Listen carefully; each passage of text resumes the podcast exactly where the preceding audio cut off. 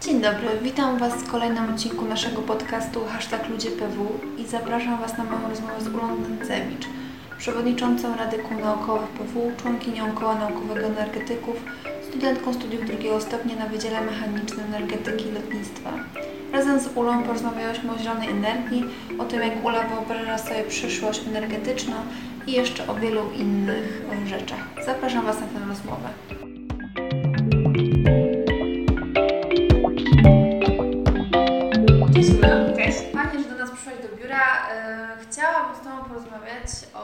Zielonej, tak zwanej zielonej energii, bo wiem, że to jest takie trochę pojęcie, które, e, które jest wśród laików e, czy w mediach, natomiast to nie jest techniczne określenie tej takiej energii raczej. Znaczy, jest to dość powszechnie Mhm.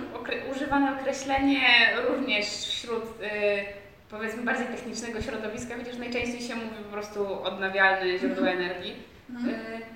Tak naprawdę jakby wchodzić w szczegóły nazewnictwa, to też by się można zagłębić, co jest zielone, co nie jest zielone. Y, To już tutaj sama klasyfikacja tego niektórym ludziom sprawia problemy, bo no, tak naprawdę w zależności od interpretacji wszędzie można znaleźć y, coś, co, czego na pierwszy rzut oka byśmy się nie spodziewali. Mhm. Y, Ale tak, no zdecydowanie jest to dość chodliwy temat ostatnimi czasy. Tak.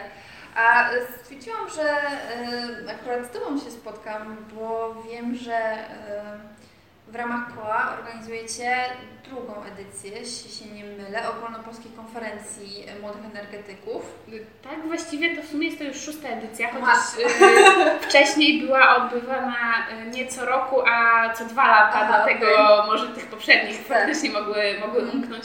To jest chyba faktycznie Powiem, że w zeszłym roku była i teraz e, tak, jakoś tak, może faktycznie to z tego względu, że skoro to jest jakby wcześniej było co dwa lata, to mnie nie było przy tej jeszcze wcześniejszej. tak, I myślę, że tak mogło być. Tak, nie, nie załapałam, bo ona teraz jest, e, nawet sobie sprawdziłam, 25-26 listopada, także e, przed nami. Teraz e, kończy się termin wysyłania e, tych e, artykułów, tak. E, ja przed naszym spotkaniem przejrzałam sobie e, zbiór artykułów z poprzedniej konferencji, także parę tematów e, tam mnie zainteresowało. Nie wszystkie dotyczyły właśnie jakby zielonej energii. Natomiast może wyjaśnimy tak ogólnie, co to, co to jest ta zielona energia. Tak jak już wspomniałam, jak zaczniemy się zagłębiać w definicję, to okazuje się, że można bardzo na różne sposoby to określić. Zazwyczaj jako energię odnawialną, y, może będę używać tego słowa, y, definiujemy źródła energii, których zasoby są odzyskiwane szybciej niż możemy je zużywać. Ale no jest to całkiem szeroka definicja, dlatego we w różnego rodzaju aspektach y, czy to prawnych, czy to właśnie y, jakichś technicznych, tam gdzie y, przepisach jest bardzo istotne, co uznajemy za zieloną energię, czy nie. Y, Zawsze wszystkie tego rodzaju ustawy zawierają dokładnie wymienione, co zawsze możemy uznać za tą energię odnawialną. Y, No bo jakby wchodzić w taką definicję, którą właśnie podałam, no to tak naprawdę można ją interpretować na różne sposoby, no i w jaki sposób w zasadzie uznajemy, co się odtwarza, co się nie odtwarza. No najczęściej faktycznie uważa się, że źródłami odnawialnymi są wiadomo energia słoneczna, wiatrowa, biomasa, energia wodna y, i tego typu źródła energii. Generalnie najczęściej mówiąc o zielonej energii po prostu mamy na myśli inne źródła niż paliwa kopalne. Mhm. Bo u nas e, w Polsce, tak, wydaje mi się, że w takiej świadomości najbardziej popularna jest fotowoltaika i e, farmy wiatrowe. Tym, że e, nie wiem jak z farmami wiatrowymi, ale jeśli chodzi o fotowoltaikę, to również my jako e, zwykli mieszkańcy, mając dom, czy nawet bloki mieszkalne, bo też się z tym spotkałam, możemy sobie założyć taką fotowoltaikę i na przykład y, dystrybuować tą y, energię, bo jakby y, słoneczna i wiatrowa to jest, musielibyśmy ją magazynować, albo możemy, bo nie zużyjemy jej tak, jakby wiadomo, ona jest w tym momencie, a nie wtedy, kiedy jej potrzebujemy, tak? Także spotkałam się z tym, że często się używa tej fotowoltaiki do tego, aby właśnie ją jakby przesyłać dalej, bo magazyny też są bardzo, bardzo drogie, kosztowne i trudno by było, żeby ktoś, kto ma po prostu domek jednorodzinny miał mega magazyn e, energii. Mm. Tak, to co mówisz to jest właśnie największy problem z energią odnawialną, taką jak słoneczna i wiatrowa, czyli właśnie takie najbardziej po popularne, te, które na pierwszy raz, pierwszy rzut przychodzą do głowy, kiedy mm. mówimy o, o zielonej energii. Faktycznie jest to problem, y, że energia słoneczna i wiatrowa są wytwarzane akurat wtedy, kiedy mamy takie, a nie inne warunki na zewnątrz i nie jesteśmy w stanie w żaden sposób sterować tym, ile energii kiedy mamy. Istnieją takie przypadki yy, i to też, też jest, się stosuje, że ludzie, którzy właśnie montują sobie na dachach panele fotowoltaiczne, yy, od razu zakładają sobie, czy to gdzieś w garażu, jakiś magazyn energii zbudowany chociażby z akumulatorów, baterii, mhm. Żeby później móc tę energię odzyskiwać.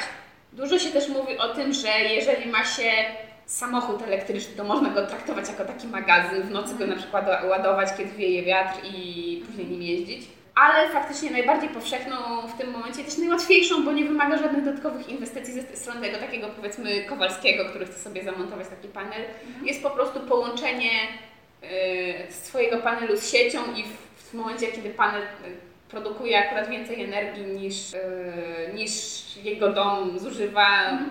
Ta energia faktycznie jest oddawana wtedy do sieci. Po prostu w tym momencie liczniki buduje się z dwóch stron, żeby wiedzieć ile się pobiera, ile się oddaje. Mhm. Obecnie, jeśli chodzi o samo rozliczanie tego, to nie jest praktykowane na zasadzie y, sprzedawania tego do sieci, tylko po prostu jest to na zasadzie takiej umowy, że 80% tej energii, którą oddamy do sieci, później możemy sobie pobrać jakby za darmo. Mhm. Więc jest to po prostu rozliczane bezpośrednio, ponieważ zazwyczaj jednak mimo wszystko, pomimo posiadania takiego panelu fotowoltaicznego, jednak w większość w większości przypadków mimo wszystko jednak jest potrzebne pobieranie dodatkowej energii z zewnątrz.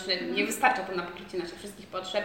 Yy, dlatego w ten sposób jest to najczęściej rozwiązywane. Ale myślę, że to jest kwestia yy Polski, w sensie warunków naszych, tego jaki mamy tutaj e, klimat, pogodę, czy na przykład jak, mm, nie wiem, Włochy, gdzie te, teoretycznie jest tam bardzo dużo słońca, e, czy myślisz, że w tym momencie taka osoba mogłaby sam, z samych tych paneli jakby mm, móc e, zagospodarować tę energię tak, żeby więcej nie potrzebować jakby z sieci? To wszystko zależy od konkretnego przypadku, od tego wiadomo ile się będzie miało tych paneli, jaka będzie ich sprawność, jaka będzie pogoda danego dnia. Tak czy siak zawsze to połączenie z siecią jest konieczne, bo nigdy nie da się przewidzieć mhm. przypadku. No, w, w, takim najbardziej krytycznym przypadku panel może też ulec awary, no i w takim okay. przypadku dom też potrzebuje energii z sieci, żeby w tym tak. czasie y, jednak nie stracić zupełnie zasilania. Mhm. Y, ale no, na pewno zdarzają się takie przypadki bardziej słoneczne dni. Nie, nie jestem w stanie teraz mówić o szczegółach, bo nie wiem, czy ktoś prowadzi w ogóle takie statystyki, mhm. Y, no ale na pewno w niektórych przypadkach pewnie byłoby to możliwe. Znaczy są po prostu jakieś takie obszary, które są tak jak jest na przykład e, z farmami wiatrowymi, że w pewnych obszarach się bardziej opłaca je postawić, a pewnych nie.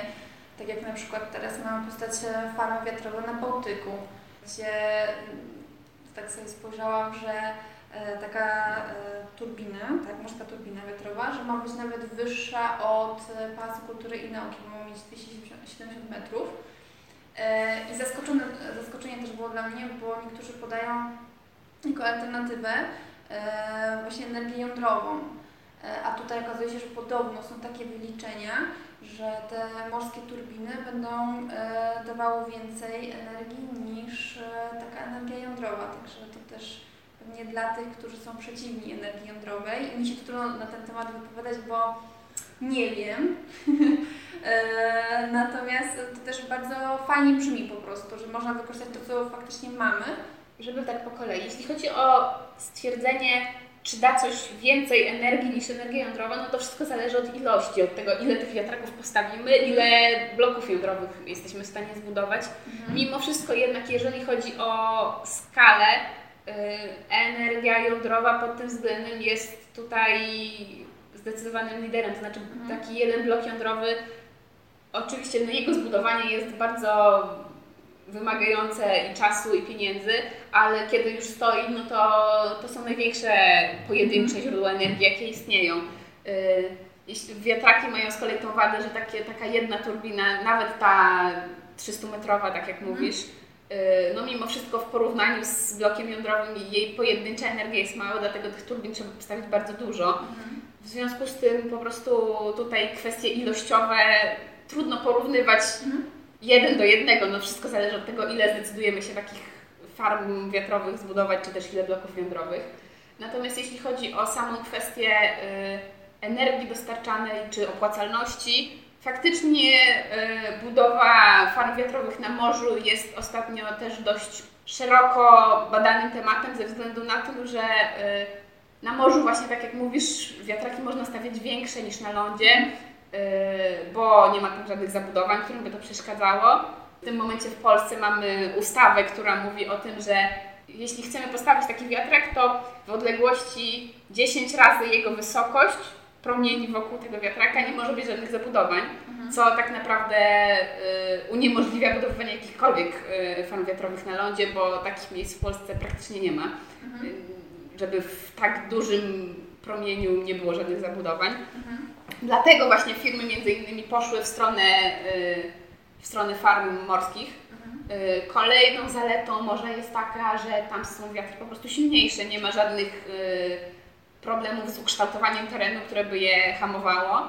A przez to, że można też te wiatry stawiać wyższe, no to na wyższych wiadomo, wysokościach też te wiatry są, mhm. są silniejsze, są bardziej sprzyjające i przez to też taka farma morska może przez większą część roku pracować. Mhm. Y, bo tak jak y, ważna rzecz przy mówieniu o wiatrakach jest taka, że nie można porównywać bezpośrednio mocy wiatraka do mocy chociażby tej elektrowni jądrowej, o której już wspomniałaś, bo przeciętnie wiatraki w tym momencie pracują przez jakieś 20% roku, te morskie mówi się, że mogą dojść do 40. Ja mogę mieć nie, nieadekwatne dane, więc jeżeli ktoś, kto tego słucha, później byłby w stanie to sprawdzić, to będę bardzo, bardzo wdzięczna, ale ostatnio, kiedy sprawdzałam, to mniej więcej tak się te wartości liczbowe kształtowały, mhm. co oznacza, że nawet jeżeli zbudujemy farmy wiatrowe o mocy takiej samej niż jak ele elektrownia jądrowa, to i tak taka elektrownia jądrowa może produkować do 4-5 razy więcej samej energii, bo po prostu ona może pracować cały czas i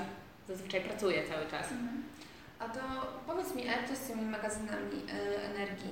Bo spotkałam się z opinią, że tak tłumacząc to bardzo prosto, że to jest jakby bateria, którą ładujesz tą energią. Y, I teraz tak jak jest, nie wiem, w telefonie czy w jakichś sprzętach, jeżeli nie używasz y, tej baterii, no ona się sama rozładuje. I teraz zastanawiam się, czy faktycznie też tak jest w tych magazynach, że załóżmy, przechodzi pewna energia, no ale jakoś musimy podtrzymać tą baterię, ten magazyn do życia i czy i to też zużywa nam tą energię, więc zastanawiam się, czy to w tej chwili, na ten moment jak mamy to rozwinięte, czy to jest w ogóle opłacalne, czy to jeszcze nie jest ten moment, że faktycznie postawimy magazyny i fajnie to zbiera e, tą energię i to się wszystko opłaca.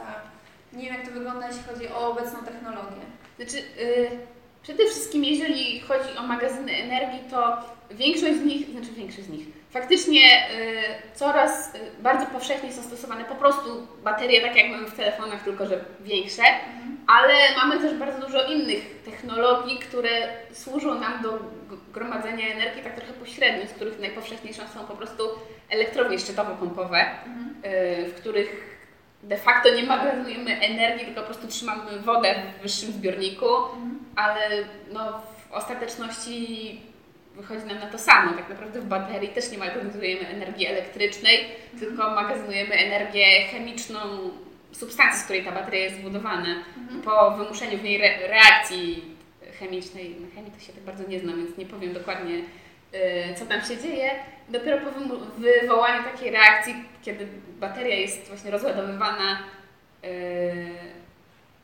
uzyskujemy z powrotem energię elektryczną. Mhm. Yy, to, że baterie się trochę same rozładowują, to faktycznie tak jest, zawsze tak jest, ale każdy proces przekształcania energii z jednej formy w drugą jest też obarczony zawsze pewnymi stratami. Wszystkie procesy konwersji energii ma jakąś swoją sprawność i tego nie przeskoczymy. To są podstawowe prawa fizyki, więc zawsze na magazynowaniu energii będą jakieś straty. Mhm. Ale jeżeli chcemy korzystać z energii słonecznej czy wiatrowej, no to takie źródło magazynowania po prostu musimy mieć, bo na większą skalę w przeciwnym przypadku to nie jest w stanie dokładnie funkcjonować. Mhm. Dlatego też ciągle trwają badania nad rozwijaniem tej technologii zarówno rozwijanie technologii produkcji baterii, rozwijanie technologii magazynów, czy to szczytowo-pompowych, czy to innych koncepcji właśnie magazynowania energii w innych substancjach, na przykład w sprężonym powietrzu, w skroplonym powietrzu. To są wszystko instalacje pilotażowe, których nie ma na świecie jeszcze powszechnym stosowaniu, ale y, ludzie bardzo się starają, żeby znaleźć powiedzmy to brakujące ogniwo, które nam umożliwi faktycznie na, na pełną skalę i jednocześnie opłacalnie, ekonomicznie y, korzystanie, po prostu produkcję energii z, z źródeł odnawialnych wtedy, kiedy jest, a korzystanie z niej wtedy, kiedy nam jest potrzebna. Y, w tym momencie jeszcze te technologie nie są na tyle rozbudowane, czy może nawet jeżeli są rozbudowane, to jeszcze nie na tyle ceny nie spadły, mhm. Y, więc też się staramy, y, my, naukowcy, starają się opracować, naukowcy, inżynierowie, po prostu tańsze metody produkcji, mhm. Ale jest to na pewno tendencja silnie wzrostowa i są już budowane, może jeszcze nie w Polsce, ale w innych krajach faktycznie komercyjne magazyny energii wielkoskalowe, takie jak po prostu elektrownie, tylko zamiast elektrowni stoi sobie po prostu magazyn, który można załadować, rozładować. Mhm. Y, więc to się rozwija i myślę, że, że na pewno osiągniemy, znaczy mam nadzieję, że, że się uda osiągnąć taką, taki poziom, kiedy będzie to po prostu stabilnym elementem naszego systemu.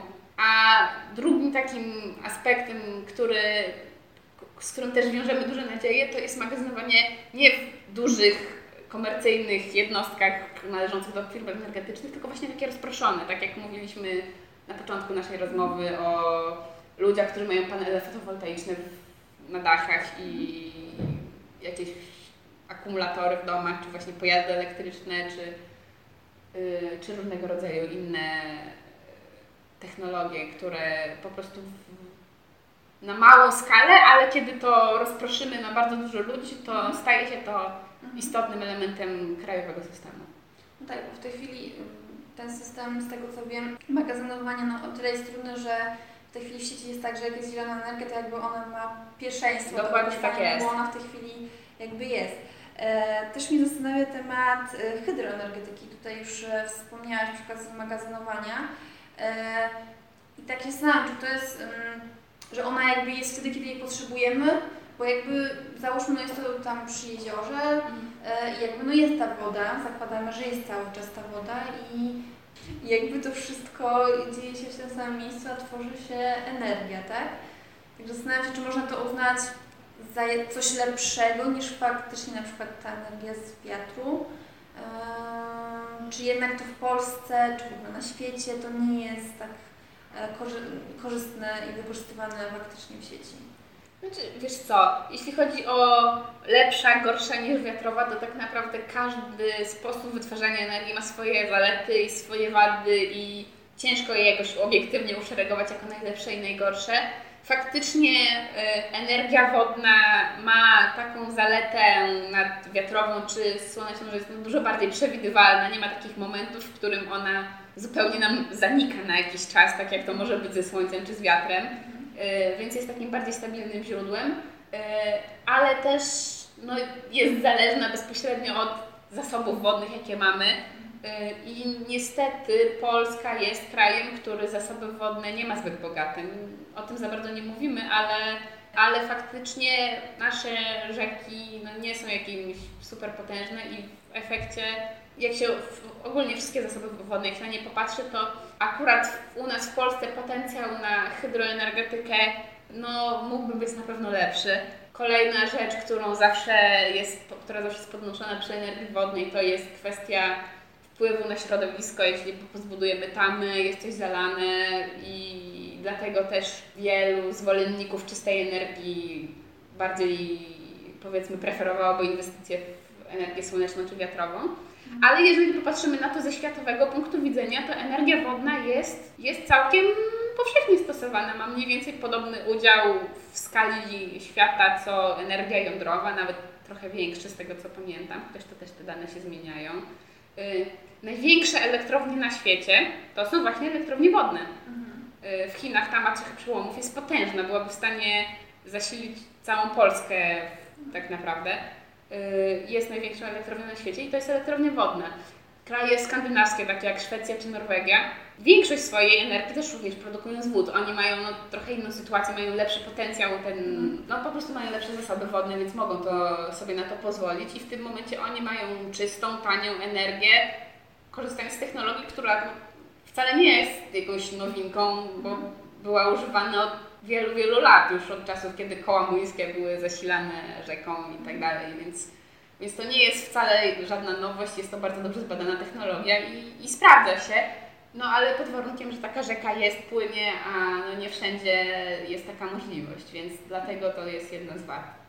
A takie e, uprawy energetyczne, czyli te rośliny, które przy spalaniu tak, e, dają jakąś energię, to w ogóle to pewnie jest jakiś malutki procent e, tego, co możemy mm, włożyć do sieci, bo to potrzebujemy jakichś dużych upraw, żeby faktycznie... Znaczy, tak, w tym momencie nie jest to jakoś szczególnie powszechne źródło energii. Ideą upraw energetycznych jest y, stworzenie poprzez czy to modyfikację genetyczną, czy to przez jakieś selektywne rozmnażanie mhm. y, takich gatunków roślin, które będą bardzo szybko rosnąć, mhm. będą pobierać z powietrza dużo dwutlenku węgla, żeby budować swoje tkanki. Później będzie można je ścinać, spalać i zaraz od razu posadzić nowe. Natomiast prawda jest taka, że ostatnimi czasy te uprawy energetyczne straciły na znaczeniu, bo po prostu te instalacje, które są zbudowane do spalania y, drzewa, drewna czy innych powiedzmy biologicznego pochodzenia substancji, tak naprawdę w zupełności wystarczają im po prostu ze zwykłych lasów drewno, które przychodzi. Kwestia, kwestia spalania biomasy, bo o tym mówimy, jest też y, w dużej mierze związana z tym, y, które jej formy są wspierane obecnie. W momencie, w którym y, zielone certyfikaty, które były w Polsce podstawowym systemem wsparcia jeszcze jakiś czas temu, y, okazało się, że wcale nie dają takich zysków, jakie by się spodziewało, to y, instalacje, które spalały biomasę, wróciły z powrotem do spalania paliw kopalnych, węgla, bo jest to łatwiejsze w eksploatacji, bardziej stabilnie się pali. Mhm. Więc generalnie gdyby nie dopłaty, to większość jednostek spalających biomasy prawdopodobnie w ogóle by w to nie, nie weszła. A obecne systemy wsparcia jednak mimo wszystko stawiają bardziej na moce właśnie słoneczne, wiatrowe, w związku z czym y, no, ten dział jakby trochę zamiera. Jak byś Ty sobie wyobrażała y, y, takie właśnie idealne rozłożenie, nie wiem, procentowe, że tyle z tego, tyle z tego. Bo wiadomo, bo wiadomo, że nie, tak jak mówiliśmy wcześniej, no nie może tak być, że nagle opieramy się tylko na energii słonecznej, wiatrowej, bo jeszcze nie ma tej technologii takiej magazynowania, więc gdzieś musi być ten gaz lub jądrowa, lub węgiel. Także zastanawiam się, czy masz tak jak czy na studiach, czy po prostu prywatnie sobie tak wyobrażałaś, jak powinien wyglądać ten idealna, ta idealna sieć, ilu procent y, z czego? Ejku, wchodzimy na grząski grunt, bo tutaj każdy ma swoje zdanie i wiem, że dyskusje na ten temat są bardzo burzliwe. Y, ja jestem prywatnie bardzo dużym zwolennikiem energii jądrowej, która no, ma zalety źródeł odnawialnych, to znaczy ich, jej wpływ na środowisko, na, na klimat no, jest po prostu bezemisyjna, mhm. a z drugiej strony jest stabilnie pracującym źródłem, które no, nie ma takich problemów jak wiatraki czy, mhm. czy panele słoneczne yy, z, właśnie z koniecznością magazynów. Yy, natomiast no, zdaję sobie sprawę, że w sytuacji, w której jest obecnie Polska, całkowite przekształcenie naszego kraju na Y, na kraj zasilany z energii jądrowej, no to, to by były olbrzymie pieniądze, no i też czas. Bloki jądrowe są drogie, długo się budują.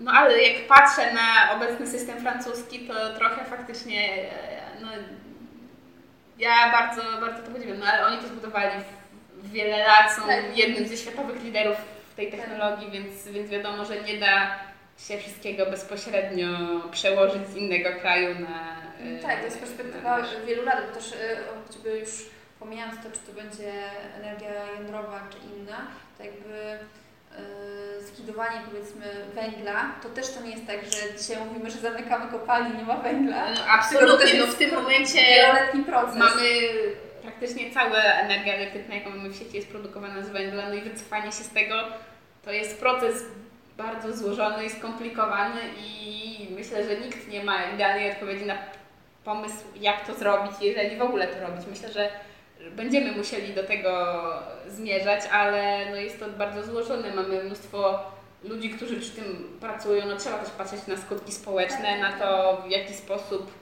no, nie zostawić ich powiedzmy na tym przysłowiowym lodzie. Oczywiście. E, no myślę, że nie ma idealnej odpowiedzi na to, w jaki sposób ewentualnie przeprowadzić taką transformację. Jest to olbrzymie wyzwanie dla inżynierów, dla polityków, dla ekspertów, y, mnóstwa ludzi, którzy będzie musiało, mam nadzieję, opracować jakiś sposób na to. A co y. myślisz o gazie? Bo też jest tak, ten temat energii jądrowej tak przechodzi u nas cicho, bo jednak dużo osób się boi po prostu. No, Czarnobyl wciąż, ja wiem, to było tyle lat temu, zresztą E, na naszym YouTubie e, jest rozmowa z Darkiem Aksamitem, który choćby w kontekście ostatniego serialu e, Czarnobyl gdzieś tam po, pokazuje mity dotyczące Czarnobylu, mm. ale gdzieś tam w naszej świadomości on cały czas jest, więc na pewno w Polsce choćby z tego powodu boimy się tej energii, ale jest pokazywana jako perspektywa no, gaz, żeby zastąpić węgiel gazem i zastanawiam się, E, jakie to są plusy i minusy w tym momencie? Jakbyśmy chcieli taki etap przejściowy, powiedzmy, zrobić e, na ten gaz.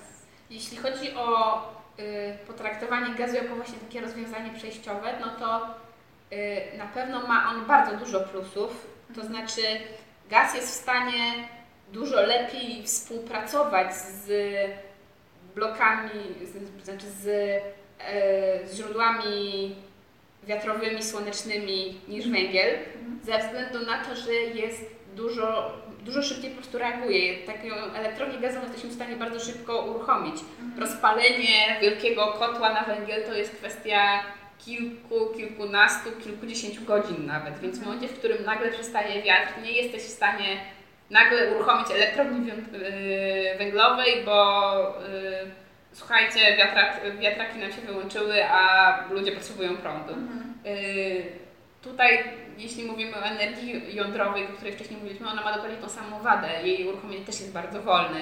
Gaz nie ma tej wady. Gaz można uruchomić błyskawicznie w kilkanaście minut, więc, mhm. więc jeśli chodzi o współpracę ze źródłami y, odnawialnymi, no to pod tym względem jest to rozwiązanie idealne. Natomiast y, problem z gazem jest natury, no powiedzmy, politycznej, to znaczy gaz trzeba skądś zdobyć. W Polsce nie mamy na tyle dużych złóż, żeby nagle przekształcić nasz kraj na mhm. całkowicie zależny od gazu, zwłaszcza, że gaz nie jest wykorzystywany tylko w energetyce, gaz jest wykorzystywany w mnóstwie gałęzi przemysłu, w wytwarzaniu różnego rodzaju substancji w przemyśle chemicznym, czy chociażby w gospodarstwach domowych. Mhm. Więc musimy cały czas o tym pamiętać, że no ja zawsze jak myślę o gazie, to myślę o tym w kontekście energetyki, a później sobie przypominam, że no nie, hello, no przecież jeszcze gaz jest potrzebny. Tak. Czy to jest bardzo duże zapotrzebowanie. Tak, tak, więc w momencie, w którym byśmy chcieli jeszcze dodatkowo konwertować y, naszą energetykę na gazową, no to, mhm. to y, zapotrzebowanie bardzo y, wzrasta no i pojawia się konieczność importu. W tym momencie jako kraj y, idziemy w bardzo dobrą drogę, bo staramy się y, uzyskać coraz więcej możliwości pozyskiwania gazu z innych źródeł. My mamy terminal LNG w Świnoujściu, dzięki któremu właśnie możemy pozyskiwać gaz, czy to z, z krajów Zatoki, czy to z, z, ze Stanów. Y, jest plan budowy rurociągu do złóż y, Norwe y, w okolicach Norwegii więc, więc bardzo się staramy jako kraj zdobyć więcej źródeł i to jest oczywiście bardzo korzystne dla nas. Jeżeli uda nam się te wszystkie inwestycje zakończyć, rozbudować, zmodernizować, to faktycznie gaz stanie się dużo bardziej konkurencyjnym towarem, bo po prostu nadal olbrzymią wadą gazu jest jego cena. Yy, bo tutaj mówimy już nie o kosztach budowy, tak jak to było przy mówimy tu o kosztach zmiennych, czyli takich, które ponosimy przez cały okres eksploatacji. I w momencie, w którym y, ceny gazu kształtują się tak, jak się kształtują, to ciężko jest nawet na etapie podejmowania decyzji, czy inwestujemy w elektrownię gazową, czy nie. Ciężko jest przeprowadzić jakiekolwiek kalkulacje, no bo możemy sobie ok, założyć, że cena będzie taka jak teraz, ale za 2, 3, 5 lat konflikt polityczny, cena gazu wzrasta mhm. znacząco i nagle wszystkie nasze obliczenia mówiące o tym, że no, nasza inwestycja zwróci się po tylu i tylu latach, no, idą do śmieci, bo wszystko, wszystko się zmieniło, więc te przewidywania są dość e, niestabilne. Jeżeli uda nam się zbudować infrastrukturę taką, która pozwoli nam na, no powiedzmy, trochę zniwelowanie tego efektu, mhm. to w tym momencie no, gaz automatycznie bardzo zyskuje na, powiedzmy, atrakcyjności, na perspektywie, ponieważ tak jak mówię, jest wręcz stworzony do tego, żeby współpracować ze źródłami odnawialnymi, no to na ten etap przejściowy, kiedy chcemy już inwestować w źródła odnawialne, ale nie mamy jeszcze jakiejś możliwości magazynowania, żeby mhm. stworzyć z nich jakiekolwiek znaczące źródło. Takie, taka kombinacja brzmi no, bardzo korzystnie. Dzięki wielkie za rozmowę. Dowiedziałam się bardzo dużo e, ciekawych rzeczy. Także e, i w przystępny sposób. Jest to bardzo trudny orzech do zgryzienia, także trudną działkę sobie wybrałaś, tak przyszłościowo, bo różnie może to być. Tutaj trzeba myśleć o wielu rzeczach. No to prawda, jak już zaczęłam studia, nagle się zorientowałam, że tak naprawdę no w tym momencie jesteśmy w etapie dużych transformacji, w których ciężko przewidzieć, co będzie w przyszłości. Tak. Ale no, myślę, że sobie ja i moi koledzy, koleżanki mam nadzieję, że się poradzimy, sobie poradzimy. Mam nadzieję, że będziemy też w stanie jakoś może poprowadzić to w jakimś dobrym kierunku. Nie wiem, czy to nie brzmi zbyt jakoś tak yy, ambitnie. ambitnie. To brzmi ambitnie. Także tak. trzeba sobie stawiać ambitne e, cele. Także dzięki wielkie i życzę Ci powodzenia w spełnianiu tych ambitnych celów. Dziękuję Ci bardzo również za rozmowę. Dzięki.